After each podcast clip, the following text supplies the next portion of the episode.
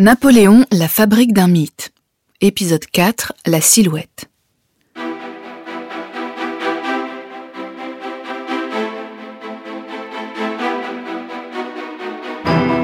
Dans cet épisode, je vais vous raconter comment le général a élaboré sa silhouette magistrale à partir d'un simple chapeau et d'une redingote. Quelques coups de crayon suffisent à croquer Napoléon. Un manteau long, un chapeau noir à double pointe, le tour est joué.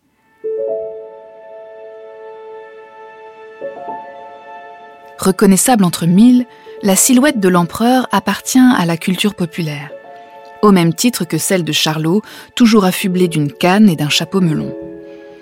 Pour l'anecdote, Charlie Chaplin a longtemps caressé l'idée d'un film inspiré par la vie de ce personnage historique qui le fascinait. Le projet était bien avancé. Il existe des photos prises dans les années 30 des essais de l'acteur principal en habit.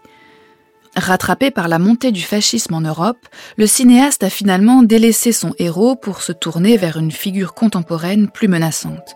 Toutefois, il reste un peu de l'empereur dans son dictateur. Le despote ne se nomme-t-il pas Benzino Napoleoni Le fantôme de l'empereur hante chacune des salles du musée Napoléon Ier du château de Fontainebleau. Mais une vitrine en particulier ranime le personnage de manière saisissante. À l'intérieur, une redingote grise et un bicorne noir. Plus que de simples vêtements, ce sont deux emblèmes dont le temps a forgé la puissance d'évocation. En contemplant ces authentiques reliques, on rencontre alors la figure légendaire de Napoléon à hauteur d'homme. Véhiculée par des films, des caricatures et des romans, c'est la silhouette du petit caporal, la main glissée dans le gilet, qui a remporté la bataille de la postérité. Bonaparte serait certainement surpris de découvrir que c'est cette image d'Épinal qu'a retenu l'histoire. Sans doute aurait-il préféré que l'on se souvienne de lui en nouveau César dans les habits du sacre, vêtu de son manteau de velours pourpre aux abeilles d'or et le front ceint de la couronne de laurier. De son vivant, Napoléon a toujours veillé à promouvoir et à diffuser la figure officielle de l'empereur à la romaine. C'est ainsi que le sculpteur Antoine Chaudet le représente au sommet de la colonne Vendôme, tenant dans sa main gauche une victoire ailée et dans sa main droite un glaive baissé. La redingote et le bicorne sont plutôt réservés au champ de bataille. Ces vêtements, immédiatement reconnaissables, se révèlent être de fabuleux outils de communication et forgent l'image de Napoléon. Le chapeau à la forme brisée est bien la signature la plus universelle de Bonaparte. Il suffit à le résumer tout entier. L'amusant tableau allégorique du peintre Charles de Steuben, Vie de Napoléon en huit chapeaux, peint vers 1826, nous le rappelle de manière spirituelle. L'homme a tout simplement disparu physiquement, seul son signe distinctif, le bicorne, raconte en huit étapes sa carrière. Fièrement dressé devant les tours de Notre-Dame, il plastronne sous le soleil d'hiver d'Austerlitz et progressivement s'affaisse puis se renverse jusqu'au caillou de Sainte-Hélène après avoir été balayé d'un coup de vent devant Moscou en flammes. Le couvre-chef est en feutre de castor, matériau d'excellente qualité recherché depuis le XVIe siècle. Le castor européen s'étant éteint, c'est d'Amérique que vient au début du XIXe siècle cette marchandise dont les Amérindiens font commerce. Malgré la forme simple et ordinaire, c'est un article de luxe à la fois commode, élégant et solide. Trop associé à la mode de l'Ancien Régime, le tricorne a disparu progressivement durant la Révolution. Le bicorne a remporté la partie. Plus bourgeois, plus à la mode. À partir de 1803, il devient la coiffe de prédilection de Bonaparte.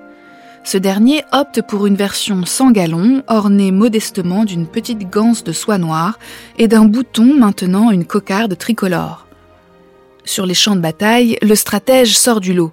Son sobre chapeau tranche avec les bicornes emplumées de ses maréchaux.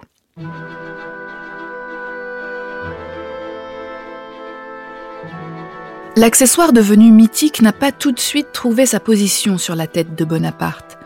Sous le directoire et le consulat, on le voit avec un bicorne de général posé de biais, orné d'un galon doré. Il reprend alors le port à la Frédéric II, roi de Prusse qu'il admire.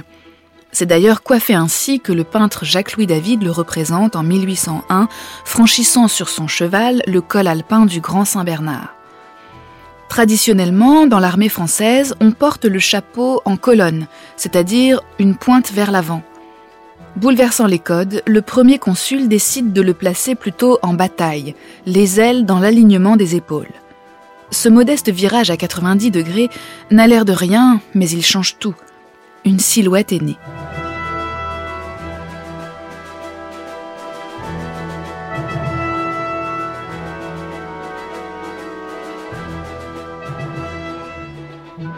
Le fournisseur attitré de Napoléon se nomme Poupard, dont la boutique baptisée Au Temple du Goût est installée dans les galeries du Palais Royal à Paris, devenu Palais Égalité depuis la Révolution. Le chapelier doit fournir quatre chapeaux par an pour la garde-robe impériale. Chaque pièce est facturée 48 francs, une somme déjà exorbitante qui atteint 60 francs dès 1806. À ce prix-là, Poupard a bien le droit de revendiquer le titre de chapelier, costumier et passementier de l'empereur et des princes. Plus qu'un élément de décoration, le bicorne est un prolongement de l'empereur. Le couvre-chef se transforme à l'occasion en présent de remerciement aussi prestigieux qu'une légion d'honneur. L'un des exemplaires connus, porté par Napoléon à la bataille d'Eylau, est remis, ainsi que sa pelisse, au peintre Antoine Jean Gros le jour même de la bataille, le 8 février 1807. Une fois le bicorne adopté, reste encore à trouver le vêtement adéquat destiné à parfaire la silhouette. Au sein de la Grande Armée, l'empereur veut être l'égal de ses soldats, répondant ainsi à l'idéal démocratique et égalitaire hérité de la Révolution. Quand il rejoint ses troupes, Napoléon troque donc son habit d'apparat pour une austère redingote gris terne.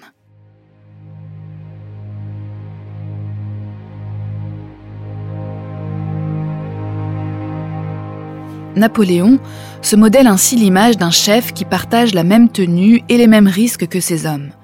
Devant ses grognards, il reste l'éternel petit caporal.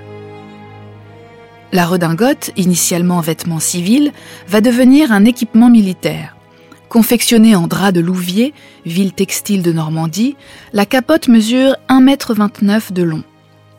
Rétablissons une vérité historique capitale, Napoléon n'est pas petit, il mesure 1m68, une taille supérieure à la moyenne de l'époque. Voilà donc notre chef des armées habillé de pied en cap.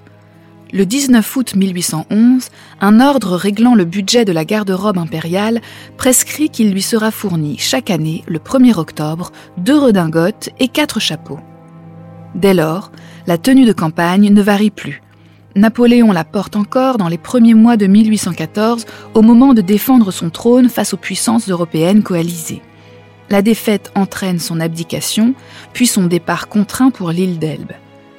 À peine a-t-il quitté le continent que sa prestigieuse statue en haut de la colonne Vendôme est descendue. Elle est, à la Restauration, remplacée par un drapeau orné d'une fleur de lys, symbole du roi Louis XVIII.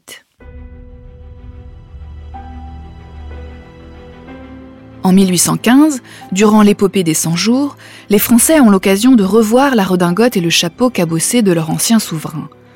Pas pour très longtemps, la défaite de Waterloo le 18 juin 1815 et la seconde abdication emportent au loin le profil si reconnaissable du chef des armées. Quelque part dans l'Atlantique Sud, sur la petite île de Sainte-Hélène. Après sa mort et au fil des années, la légende de l'aigle se ravive et atteint son apogée sous le règne du roi Louis-Philippe à partir de 1830. Pour réconcilier une patrie divisée, le nouveau souverain français propose en 1833 un signe fort, l'installation d'une nouvelle statue de Napoléon au sommet de la colonne Vendôme. Le choix se porte sur une version populaire et consensuelle. L'artiste Charles-Émile Seur le sculpte vêtu de sa redingote et de son chapeau, la main gauche glissée dans son gilet. C'est donc le petit caporal en uniforme qui est mis à l'honneur. Ainsi, L'image de Napoléon Ier, dépouillé de sa couronne, ne fait aucune ombre au roi en place. Il faut attendre 1852 et l'avènement du nouvel empereur Napoléon III, neveu de Napoléon Ier, pour que cette statue soit à son tour démontée. Cette fois, c'est à nouveau une effigie en costume romain qui domine la place Vendôme. L'histoire est un éternel recommencement.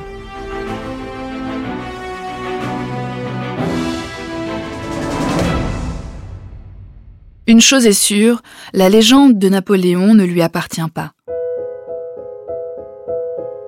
Son image est parfois détournée, utilisée différemment selon les régimes politiques français. À la veille de la Première Guerre mondiale, la Troisième République française reconnaît en lui le génial stratège qui a écrasé les Prussiens à la bataille d'Iéna, sa dimension d'empereur étant peu compatible avec un gouvernement républicain, c'est donc sa représentation en militaire qui prédomine dans les manuels scolaires et dans l'imaginaire national. Le cinéma n'est pas en reste. Les films d'Abel Gans en 1927 et de Sacha Guitry en 1955 reproduisent sur leurs affiches la silhouette reconnaissable entre toutes, un chapeau et une redingote, taillée dans l'étoffe du héros.